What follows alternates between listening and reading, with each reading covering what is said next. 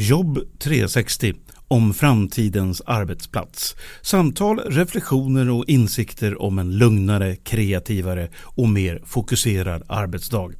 Inbjudna gäster tillsammans med Pia Andreasson och Åsa Dahlqvist från Direxio.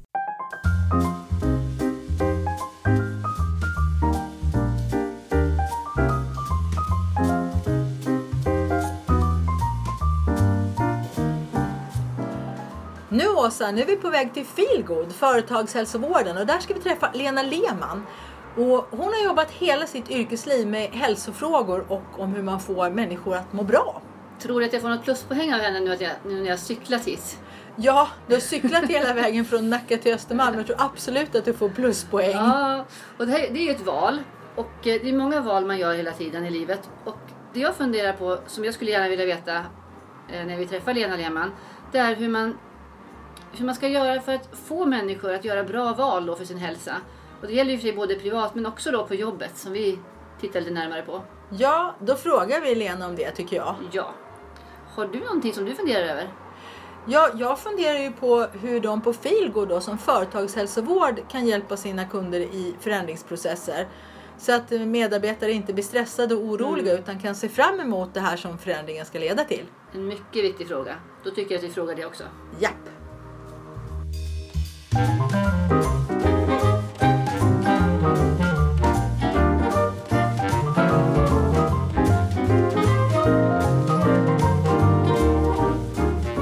säger vi välkommen till dig Lena, Lena Lehmann från Feelgood här i podden Jobb 360.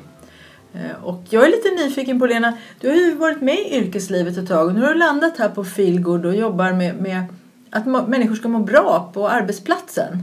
Hur hamnar du här? Alltså jag har alltid haft ett ganska stort fokus på hälsa. Egentligen har jag jobbat med hälsofrågor i hela mitt liv utan att vara speciellt hälsofreak ändå. Eh, och mitt stora intresse är egentligen varför vi gör som vi gör trots att vi kanske vet att något annat är bättre. Vad är det som får oss att bestämma oss för att gå en eller annan väg i livet? Och jag skulle gärna vilja knäcka den koden. Hur får vi oss själva och vår omgivning att göra det vi faktiskt mår bra av? Ja, vi pratade lite grann här om att vi försökte få andra i vår omgivning, jag och Pia, att börja träna till exempel. Ja. Då sa du det, det är bara de som kan Ja, bestämma det eller göra det. Eller... En väldigt viktig motor i allt det vi håller på med det är motivationen. Och eh, det kan man ju bara vara själv. Man kan ju inte motivera någon annan, man kan ju bara motivera sig själv. Men man kanske kan skapa förutsättningar för att eh, individer startar igång sin motivationsprocess. För det är ju då någonting händer. Ja, det där låter ju jätteintressant för oss då som hjälper människor till ett medvetet arbetssätt. Och där försöker vi hela tiden knåda hur, hur får man människor motiverade. Ett knep som jag brukar använda själv det är ju humor och skratt. Att få dem att eh, se sitt nuvarande sätt att jobba som lite crazy och skratta åt det och på det sättet öppna för att det kan finnas något annat sätt att göra det på. Vad skulle det kunna vara? Ja, men alltså vi vill ju skapa lärande organisationer. Vi vill ju hjälpa organisationen att vara lärande och precis som du säger så vet du ju att lärandet stimuleras av att man mår bra och är glad. Så humor är en otroligt viktor, viktig faktor i arbetslivet överhuvudtaget. Jag tror man underskattar det här att, att ha kul, må bra, känna glädje. Man vet ju till exempel att om man ska sova gott och så hjälper en promenad med bästa kompisen där man har ett gott samtal. Då kopplas direkt sömnen på på ett bättre sätt. Mm, jag tänker spontant på den här byggfirman som hade något på Youtube här. När de har pausgympa, vilket ju är viktigt när man jobbar fysiskt, då sätter de på någon låt och dansar helt crazy till den låten. Och det visar sig att de får ju en väldig effekt på det helt enkelt i, i hur ja, sjukskrivningar och hälsa överhuvudtaget, att de mår bättre i kroppen. Ja, där har vi ett helt, ett helt område för sig själv. Att göra sin kropp tydlig för sig själv, det leder till väldigt mycket bra saker. Att vara med sin kropp i sin kropp. Hur, Ja. kan man, hur kan man göra det? Jag tror att röra sig på ett sätt som man tycker är trevligt. Det tror jag är... Ja, man startar ofta, om man nu pratar rörelse, så börjar man ju ofta röra sig på, kanske grund, på grund av någon plikt. Kanske att man känner att jag bör eller någon säger att jag skall eller jag behöver gå ner i vikt eller jag ska klara av att åka skidor bättre eller jobba bättre eller vad det kan vara. Men man fortsätter av lust, det är min absoluta uppfattning. Man fortsätter för att man har hittat något, antingen att man mår bättre och känner att det är viktigt eller att man tycker det är trevligt. Eller att man får glädje av att dansa eller vad det kan vara. Så att, eh, jag tror att börja med av plikt så gäller det att hitta lusten för att fortsätta och få det som en kontinuitet. Kan man också då som chef på ett, eh, på ett företag hjälpa sina medarbetare att komma igång och liksom, röra på sig? Finns det, liksom, finns det några metoder där? att... Eh, Ja, men absolut. Det är klart att det spelar ingen roll hur mycket friskvårdsbidrag man lämnar ut om inte folk använder dem. Och det är en ganska vanlig eh, företeelse idag att man, att man stimulerar sina medarbetare genom att hjälpa dem till exempel ekonomiskt eller med friskvårdstimmar. Men träningen blir ju först av när man går dit. Eh, och då, då tror jag ju att kunskapen är väldigt viktig. Det är ju där vi jobbar mycket med att, att stimulera folk via kunskap och förstå vad, vad, what's in it for me. Så att man inser, alltså motivationsekvationen är ju någonstans på det viset att det jag offrar måste vara mindre besvärligt än det jag vinner. Och då gäller det ju att liksom förstå att det jag kanske offrar genom kunskapen jag har fått blir så viktigt för mig så att det är värt det. Vad kan det vara för kunskap? Ja, men kunskap om, idag vet vi ju, om vi nu talar om, om fysisk aktivitet som vi nu kom in på här, så är det ju så att eh, för bara inte så länge sedan så rörde vi oss på grund av att vi ville komma i baddräkten eller att eh, ja, det var en tradition. Nu är det ju helt annat. Nu rör vi oss för att vi ska leva längre, för att vi ska bli smartare, för att vi ska kunna koncentrera oss bättre, för att vi ska kunna vara mer effektiva, må psykiskt bättre. Alltså, rörelse har ju blivit ett universalrecept för psykisk hälsa och allt möjligt sånt. Så det gäller ju att få folk att förstå det. Liksom. Det är kanske en kunskap som inte alla har. Och ibland så kan man ju inte få den kunskapen förrän man har provat. Jag tänker på den här personen jag hörde talas om på ett, eh, en kommun där de skulle göra ett aktivitetsbaserat arbetssätt. Och där är det ju ofta väldigt mycket diskussioner och så. Eh, men det var, då handlade det om det här att jag, jag måste ha kvar min specialstol därför att jag har ju ryggproblem. Och eh, då var det en liten förvaltning på bara 20-tal personer som testade det här i, eh, långt innan de skulle genomföra hela projektet. Och eh, den här personen med den här stolen, efter två månader så sa han att jag orkar inte dra omkring på den här längre och Nej. förresten har min ryggvärk nästan gett med sig nu för att nu rör jag ju på mig mycket mer här i vårt nya kontor. Jag är ju, står ju upp och jag, jag är mer rörlig helt enkelt. Och det var där knuten låg för honom att att slippa sina kroppsliga besvär. Är det någonting som ni ser ofta? Ja. När man rör på sig mer att Ja men lossnar? alltså det arbetslivet genomför just nu en stort paradigmskifte. Det är mer en aktivitet man genomför än en plats man går till. Och eh, om man tittar på de här eh, ut, nya utformade aktivitetsbaserade kontoren som verkligen utgår från aktiviteten så, så eh, tittar vi ju på det utifrån ett hälsoperspektiv. Och eh, det finns ju många olika an- orsaker till varför man inför det. Men om vi tittar från ett human och hälsoperspektiv så vet vi ju någonstans att det är viktigt för en arbetsgivare att inte skapa eh, en arbetsplats som är en hälsofälla åtta timmar om dagen, vilket ju det lätt blir. Men den aktivitetsbaserade miljön innebär ju att vi får leva så som våra kroppar och våra system vill, att variera oss både när det gäller rörelse, eh, upp och stå, gå iväg och hämta, mötas på andra ställen, sätta sig på något ställe som passar bäst för den uppgiften jag ska göra just nu. Och vi vet ju också med forskning att det behövs inte så mycket variation för att det faktiskt ska få en stor hälsoeffekt. Även i kommunikation, möta andra människor, kreativiteten ökar och så. Så att vi ser ju väldiga hälsovinster rätt hanterat med den aktivitetsbaserade kontoret. Ja, vi har ju den här Pomodoro-metoden som vi pratar om ibland. Det här att man ska jobba koncentrerat 25 minuter och sen avbryta sig och inte börja jobba med något annat utan bara ta en kort paus, titta ut genom fönstret, ta ett glas vatten eller något sånt och sen fortsätta jobba. Och eh, de gånger jag själv har testat det så känns det ju som att man har stoppat in ny hjärna i huvudet. Det funkar jättebra. Och, och då tänker jag på det att teorin bakom det är att hjärnan vill ha stimulans. Den, den avbryter sig själv efter en viss tid. Om det nu är 25 minuter eller 40 minuter, det är ju individberoende. Men just att det här att hjärnan säger jag vill ha input. Jag orkar inte sitta och titta på samma sak hela tiden. Nej, och jag menar det strukturerade samhället och arbetslivet eh, kan ju ibland eh, förstöra hjärnans eh, lust på näring och lust på utveckling. Vad, om vi tittar på vad vår hjärna behöver för att må bra så är ju det precis som du beskriver fokus och sen är det reflektionstid och sen är det tid för att leka och tid för, vi behöver röra på oss och vi behöver vila. Vi behöver många olika som en tallriksmodell för hjärnan som man pratar om idag. Mm. Och då är det ju så att har jag koncentrerat mig i 25 minuter då behöver jag ju lagra in det på hårddisken, reflektera över det för att jag ska kunna använda mig av det jag har koncentrerat mig kring. Mm. Eh, vi missar ju många gånger idag att vi tänker att det är koncentration, koncentration, koncentration, fokus, fokus, fokus och inte tid för återhämtning och reflektion. Mm. Och det har vi ju till och med nu en föreskrift i arbetslivet som har lyft fram liksom, att vi behöver ha återhämtning och den nya organisatoriska och sociala mm. föreskriften. Mm. Jag tänkte på när ni, när ni har era kunder då, de säger att nu ska vi göra en förändring här mm. på kontoret. Vad har ni för möjligheter att hjälpa dem i den här förändringsprocessen? Ja, men vi har jättemånga möjligheter och där gäller det att möta kunden där kunden är själv och se vad är det de klarar av bra själva och vad är det vi som företagshälsa ska jacka in mm. så att vi liksom dansar tango med kunden. Eh, och då handlar det ju jättemycket om att först eh, förstå att människor har olika förändringstempon.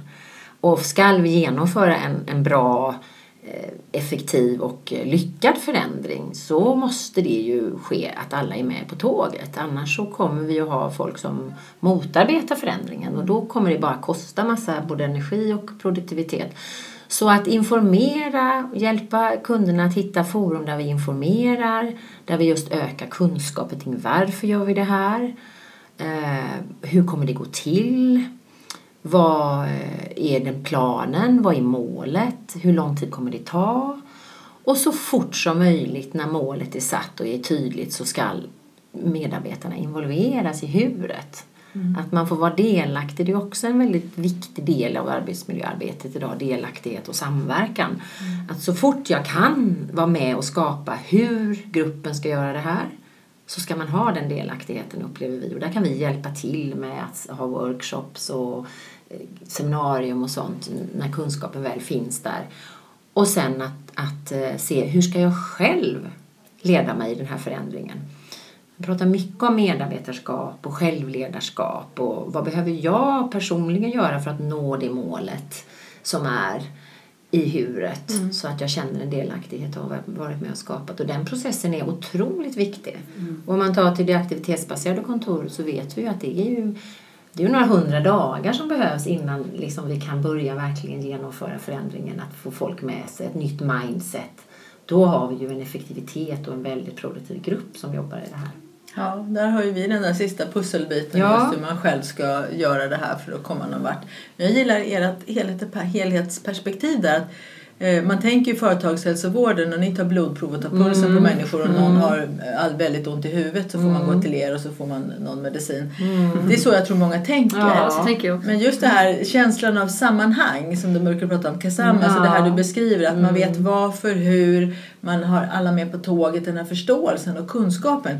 Det är ju egentligen den allra viktigaste hälsoaspekten och då får man ju inte ont i huvudet eller högt blodtryck om man har det. Nej, alltså vi, jag skulle vilja säga att vi nästa generations företagshälsa kommer vara health management. Liksom. Det, är, det är det det handlar jättemycket om. Att, att eh, utifrån KASAMen titta på salutogenesen. Vad är hälsa och hur når jag det? För vi är ju till för att våra kunder som ju är våra företag och organisationer ska kunna styra mot arbetshälsa hela tiden. Och vad, vad innebär KASAM? Känslan av sammanhang, Känslan att göra sin sammanhang. tillvaro förståelig och begriplig och hanterbar. Mm. Det är ju grunden i, mm. i, i hälsoarbetet mm. egentligen. Mm. Men vi har ju den devisen på, på Direxio då, öka kollen, minska stressen. Ja. För de säger vi hänger ja. ihop. Mm. Och där har vi också forskning vi stödjer oss på att ju mer känsla av koll man har mm. på, på sin tillvaro och vad som händer mm. desto bättre mår man. Blodtryck, eh, de här stresshormonerna sjunker och så. Eh, så vi ser ju också att det vi gör är att hjälpa människor till hälsa över tid. Eh, genom att ja. vi hjälper dem att få den här kollen. Mm. Och den, där är ju liksom det här med att ha kontroll över sin, sin tillvaro och samtidigt ha stöd. Krav, kontroll, stödmodellen pratar vi om. Mm. Att, att vi har krav, vi behöver ha kontroll på dem och behöver ha rätt stöd för att genomföra dem. För ibland i det här projektinriktade arbetslivet som är idag så kan folk få väldigt mycket kontroll men kanske inte tillräckligt mycket med stöd. Mm. Att man kanske, man vet inte riktigt var, vart man är på väg, man vet inte riktigt vilken uppgift man ska göra. Man vet faktiskt inte när det är färdigt. Och Vilket ansvar man har. Nej, och då kan det bli så att, att uh, man får ta tillbaka lite och, och, och, och, rama upp det hela lite mera för att människor ska må bra också. Mm. Mm. Jag tänker också på det här med att också våga lita på varandra i gruppen. Mm. Som jag också känner ibland saknas. Även om man själv har kontroll men man litar inte på att någon mm. annan har det. Då blir det också stressigt. Om man, ja. måste, om man känner att man skulle behöva kolla alla andra hela mm. tiden. Ja men det är ju det här med eh, att vi väldigt lätt jobbar i stuprör. Vi mm. behöver se helheten och hjälpa. Det är också någonting som vi på Företagshälsan kan hjälpa till med. Att liksom, hur skapar man en helhetstänkande? Mm. Hur kan man jobba smart i team, i grupper? Hur kan man utveckla gruppen? För grupper behöver ju utvecklas. Eh, så fort är man en grupp på tio personer och det försvinner en så blir det en ny grupp. Och det tänker man inte alltid på mm. att det behöver faktiskt jobbas mycket med gruppdynamik och det är en av våra stora områden som vi jobbar med mycket, grupputveckling. Mm. Intressant. Och sen sa du det här också, det, det som du var inne på Åsa, man, eh, att man inte vet om de andra gör sitt. Och ibland så hör vi ju det att eh, ja, jag skickar ut mejl med en fråga här till en person och så vet jag ju inte när han eller hon svarar. Mm. Eh, och då säger vi ju, talade du om när du behövde svaret och på mm. vilket sätt du ville ha det och så. Nej, det gjorde jag ju inte. Mm. Och hur gör du för att själv komma ihåg att du behöver ha ett svar en viss dag? Nej, men det vet jag inte heller. Mm. Och då lär vi ju dem att dels behöver du vara tydlig när du, mm. vad det du efterfrågar och när du själv behöver ha det och kanske mm. till och med varför du behöver ha det en viss mm. dag. Och sen också hur man håller koll på att om personen inte har återkommit att man då behöver påminna i tid. Mm. Det är de här tekniska färdigheterna som vi lär människor som skapar koll. Därför att då, då vet man ju att jag, kan ju, mm. jag, kan, jag har ju möjlighet att få de svar jag behöver i den mm. tid eh, som de behövs. Ja, och där är ju intressant med, kopplat till det ni jobbar med är ju just det här som stressforskarna pratar mycket nu om att även mottagaren då ska organisera sig i block. Man kan ju tänka sig om man har möjligheten att säga, ha en frånvarohanterare på sin mail som säger jag läser mail den och den tiden. Mm. Och så avsätter man tid mm. för det. Ja. Och det vet jag att ni jobbar så och det mm. tror jag är, är, är, väldigt vanligt. Jag brukar alltid prata om det när jag är ute på chefsutbildningar och sånt där och då är det många som säger att det går inte men sen när man pratar om det, varför skulle inte det gå? Mm. Ja. I de flesta arbeten. Det stöter vi ofta på just det här att nej, men det går inte, det går nej. inte. Då får man ta, jag brukar säga att jag gör en kringla. Ja. För man kan inte gå rakt på och säga någon människa, jo då, det funkar visst det. Utan man får göra en liten habrovink och en liten tanke mm. och ett litet exempel och sen säga, tror du att du skulle kunna prova kanske mm. någon vecka eller så och se vad som händer. Ja. Och sen kommer de tillbaka och så frågar man, testade du? Jo det gjorde jag, vad hände? Ja, då får man ju en jättebra mm. berättelse. Det, då värmer det hjärtat mm. verkligen. Det blir skönt både för de som bestämmer sig för att svara på mejl bara viss tid. Det blir också skönt för de som eh, har mejlat dem. För de vet att Pia kommer att svara då. Jag behöver inte påminna henne igen efter en timme för hon kommer att läsa sina mejl då. Så det är väldigt ja. bra. Men, tänkte, men det här med när man står inför någon förändring så här då. Vad är det allra viktigaste att man börjar med? Du, du pratade mm. om att ni frågar ju vad befinner ni er? Men vad, vad, behöver företagen själva tänka på? Jag tror att det, det, man måste förmedla kunskapen om vad är det vi ska göra, varför vi, vad ska vi göra det och vad behöver du deltaga med? Vad är din insats i förändringen? Och att man också eh, pratar om förändringskunskap. Att man faktiskt berättar om att när vi förändrar oss människor eller ska, står inför förändringar, då tänker vi så här. Då jobbar våran system så här att vi, behöver, vi har en tid där vi behöver fundera en stund och det kanske vi gör hela livet om vi inte kommer vidare på vissa mm. förändringar. Vissa säger att de ska göra någonting hela livet, de kommer aldrig vidare. Och sen behöver man kunskap där för att komma vidare till nästa där man ska liksom förbereda sig för förändringen och sen genomför man den och sen kommer ju den här fantastiskt viktiga förvaltningsfaser när det ska bli, när det ska bli en vidmakthållande. Och där har vi ju alltid återfall, det vet vi ju. Vi vill gärna gå tillbaka och göra som vi gjorde tidigare. Och, och att man då inte missar organisationen att för att förändringen är genomförd så innebär inte det att det är klart. Då måste man fortsätta att följa upp och man måste diskutera kanske blev allt bra eller behöver vi skruva lite på det kanske? Och så vidare. Så att man till slut när hela förändringsprocessen är igenom vänder sig om och tänker men tänk att vi gjorde så förr, nu gjorde vi så här. Men hur gör man då, alltså, rent konkret, om man nu har genomfört en förändring, till exempel mm. att man har bytt till aktivitetsbaserat kontor. Och man har inga egna fasta platser och man har börjat jobba på ett nytt sätt. Och en, vi, en viss del av gruppen tycker det här är fantastiskt och vissa är lite mer skeptiska.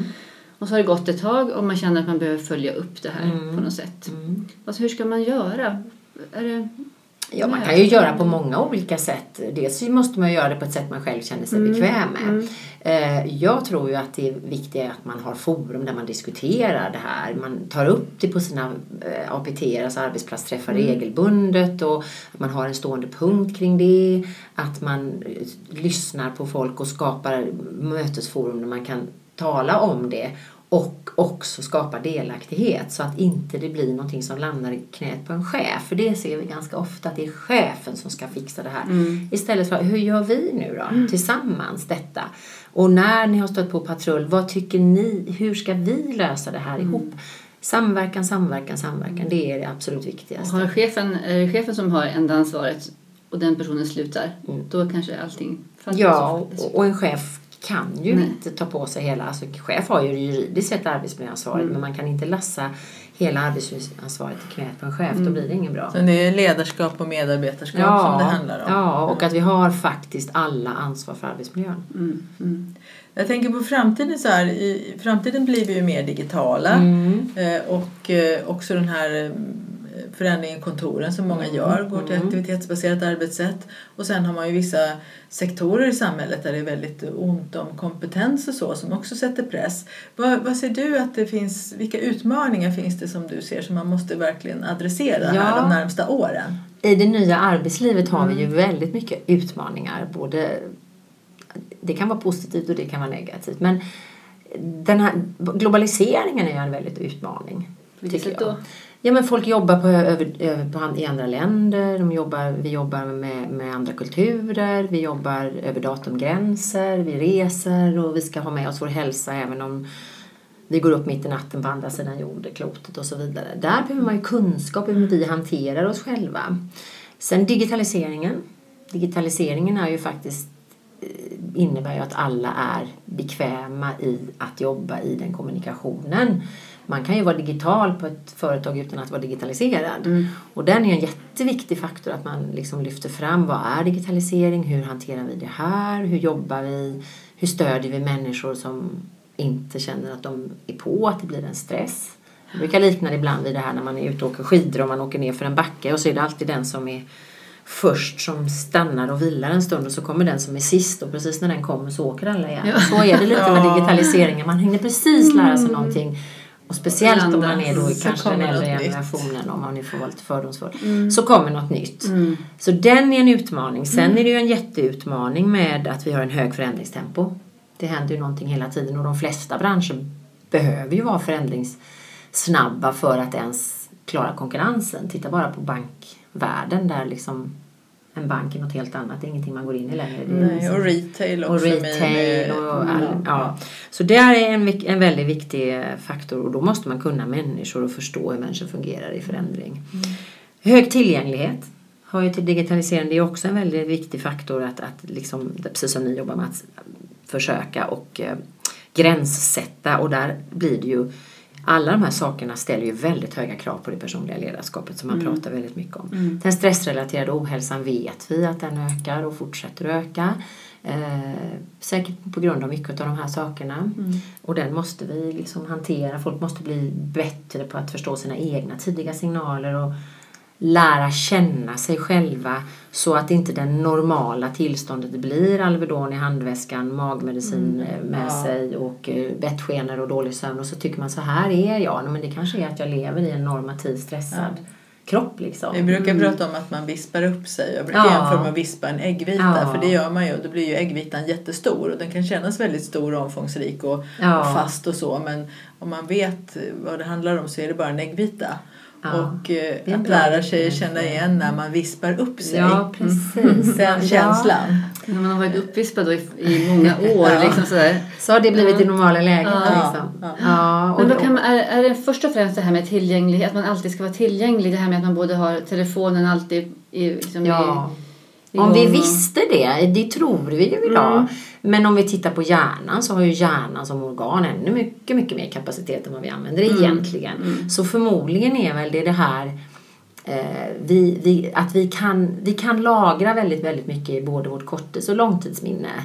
Och det är inte så utsatt egentligen. Men vi kan inte vara simultana på det viset vi tror. Mm.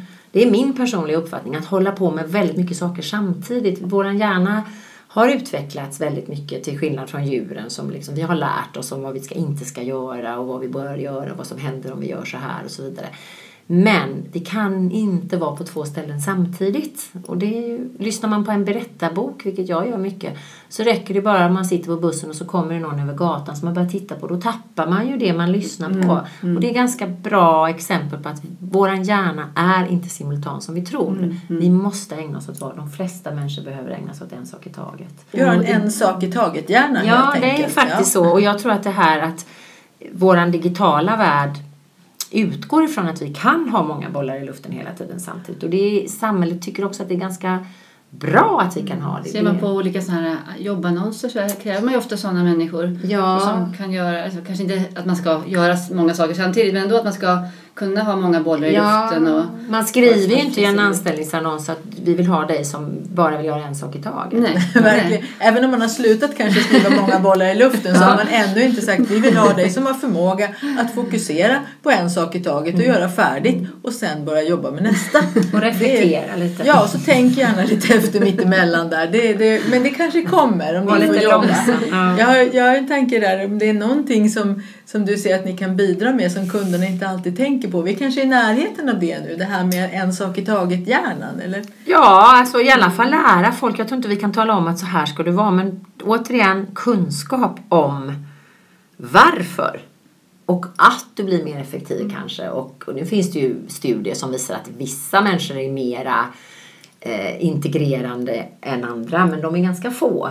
Mm. De flesta av oss vill verkligen ha en sak i taget. Mm. Eh, så jag tror att det är, och sen tror jag liksom att eh, vad vi måste lära, vi har gränsöverskridande arbete idag. Vi jobbar hemifrån och bortifrån och på tunnelbanan eller bussen eller vi jobbar på semestern kanske och vi, mm. har, vi kan jobba med telefon, vi kan jobba med paddor och, och det här, eh, hur förhåller jag mig i det gränsöverskridande arbetet? Eh, tror jag är, en jätteviktig. Och sen har vi en annan utmaning och det är att vi är flera generationer på arbetsplatsen och kommer bli det. Nu jobbar man ju jättemycket med pensionsgrupperna att se hur ska vi få folk att jobba längre. Mm. Vad är det som, vi måste ju jobba längre annars håller ju inte ekonomin. Liksom. Hur, ska, hur ska man få folk att jobba längre? Ja, den är spännande. Mm. Ja. tittar vi mycket på. Jag tror att, att eh, ja, det är normen tror jag. Man måste ändra normen att man ska gå i pension när man är 65 för det är en väldigt stark pensionsnorm.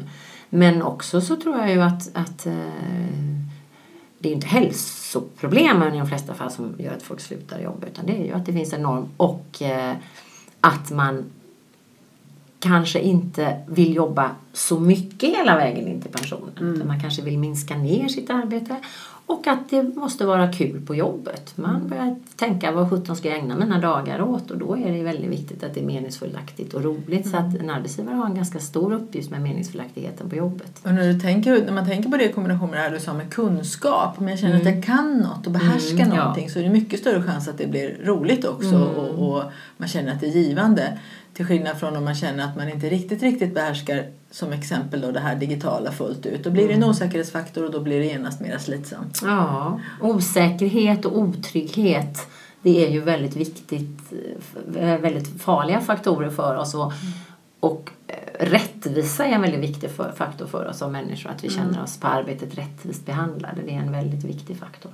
Men jag tänker på när man har flyttat in, i, om vi säger att vi har flyttat till ett, eller bytt eh, i vår, på kontoret mm. till en aktivitetsbaserad mm. eh, arbetsplats. Eh, vad är det man själv ska tänka på? Om det är någon som lyssnar på den här podden nu som själv just har bytt och mm. gjort den här förändringen. Ja. Vad ska man själv tänka på för att man, in, för att man ska må bra?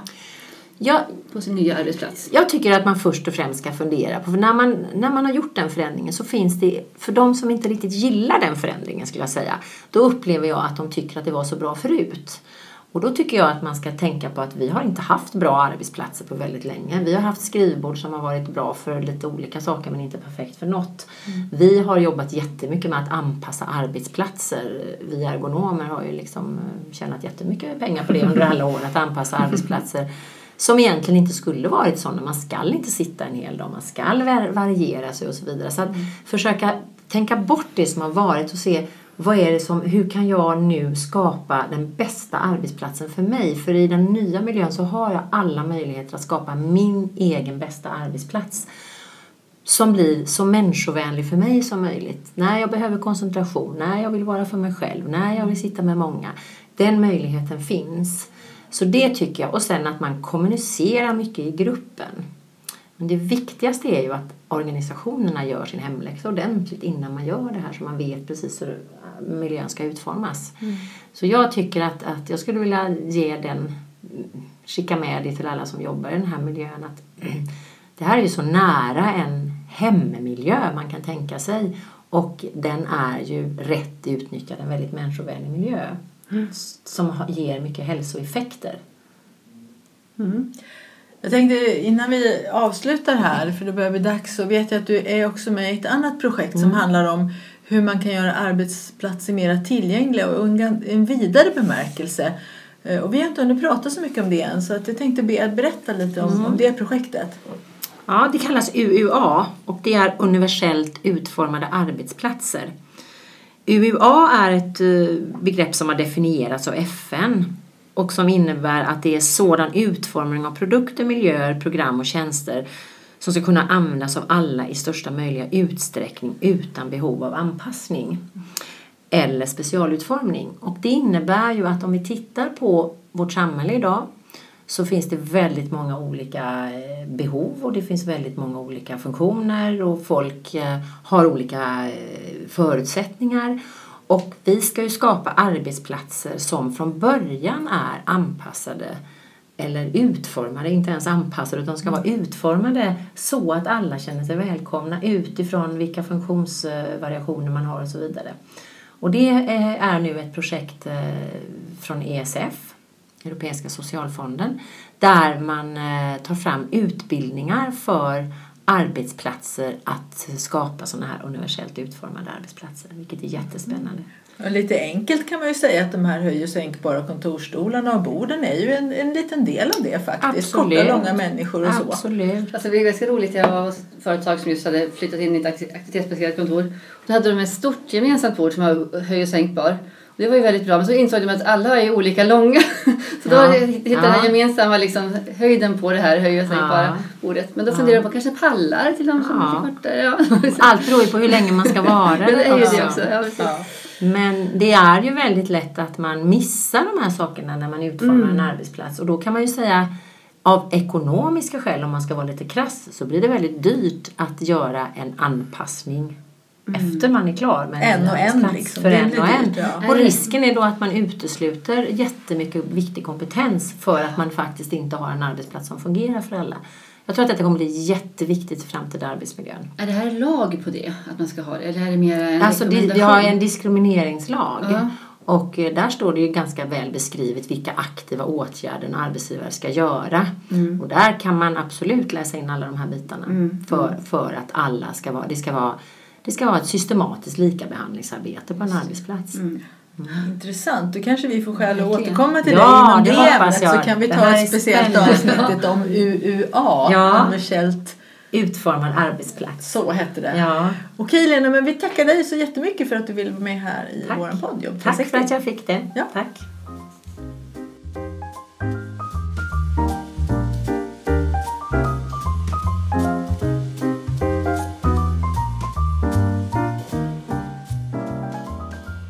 Här Pia tyckte jag var jätteintressant.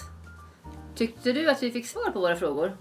Ja, det tycker jag nog. Mm. Även om det inte var så enkla svar. Att det är viktigt med motivation och att det gäller att hjälpa människor att hitta det som är värdefullt för dem. Mm. Och så just det här att man känner att det man kan vinna är mer värt än det man känner att man måste offra. Det är också en intressant tanke. Mm. Och det här med tallriksmodellen för hjärnan gillade jag också. Att hjärnan behöver få växla mellan fokus och reflektionstid. Mellan att ha roligt och kanske ha lite tråkigt. Och sen att det behövs vila såklart. Ja, och på tal om det. Reflektion och vila. Det är precis vad jag känner för just nu. Jag med. Då tar vi oss en paus och tänker vidare på det här som Lena sa. Yes.